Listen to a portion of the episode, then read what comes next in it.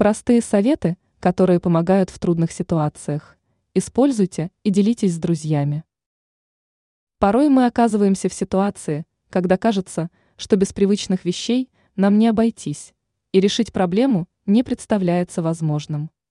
И в таких ситуациях главное не терять самообладание и дать волю своей фантазии и опираться на жизненный опыт других людей, которые им щедро поделились. Вот лишь небольшая порция интересных идей. Часто ли вам доводилось прийти в лес и обнаружить, что для розжига костра у вас совершенно нет бумаги, но так бывает. В этом случае вас выручат ватные палочки, влажные салфетки или обыкновенные чипсы.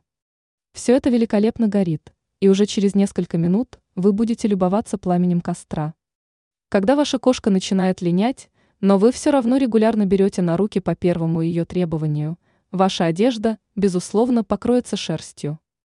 Есть специальные приспособления для снятия катышек и шерсти, но если их нет под рукой, обмотайте вокруг ладони скотч обратной стороной и пройдитесь по поверхности одежды.